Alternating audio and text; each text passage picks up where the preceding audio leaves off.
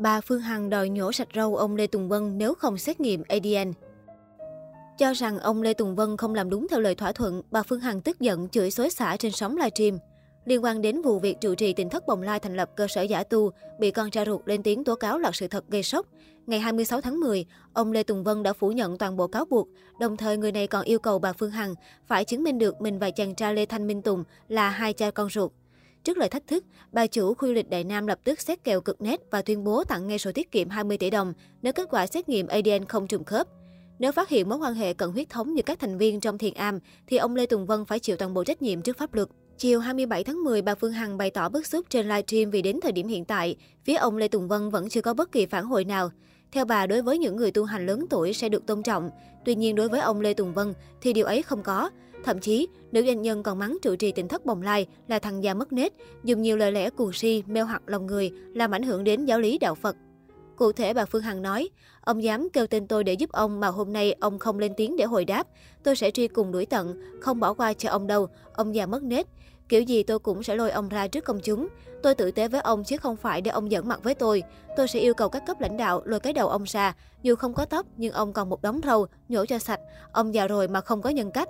Ông kêu tôi ra để dẫn mặt hay sao mà khi tôi đáp trả ông thì ông im lặng, ông tưởng tôi rảnh lắm hả? Đây là những người thật sự cao thủ, rất nhẫn tâm, cần phải loại bỏ ra khỏi xã hội. Nếu từ đây tới ngày mai ông không lên tiếng, tôi sẽ có cách chơi với ông. Ông phát biểu như một thằng ngáo đá, không phải người tu hành, đừng có chê bộ râu ho khà khà để lừa thiên hạ. Bên cạnh vấn đề xét nghiệm ADN, bà Phương Hằng còn nhắc đến bé Diễm My, nữ sinh viên chối bỏ gia đình để tham gia tu tập tại tỉnh thất Bồng Lai. Mặc cho gia đình tìm kiếm van xin, đến thời điểm hiện tại, Diễm My vẫn chưa tìm thấy tung tích. Ở góc độ là người mẹ, vợ ông Dũng là Vôi đồng cảm với phụ huynh của nữ sinh trên, làm mọi thứ để tìm lại con gái nhưng lại bị xã hội lên án vùi dập một cách không thương tiếc.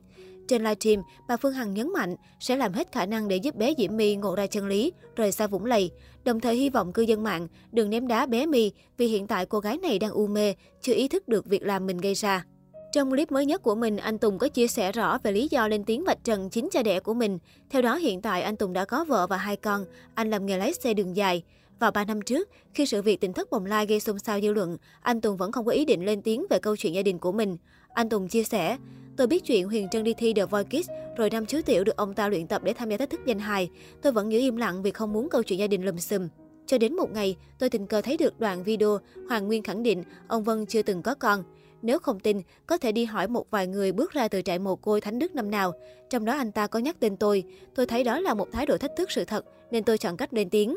Bên cạnh đó, anh Tùng khẳng định bản thân luôn sẵn sàng xét nghiệm ADN với ông Lê Tùng Vân. Tôi muốn những người tại thiền am bên bờ vũ trụ của ông Vân cũng phải đi làm xét nghiệm.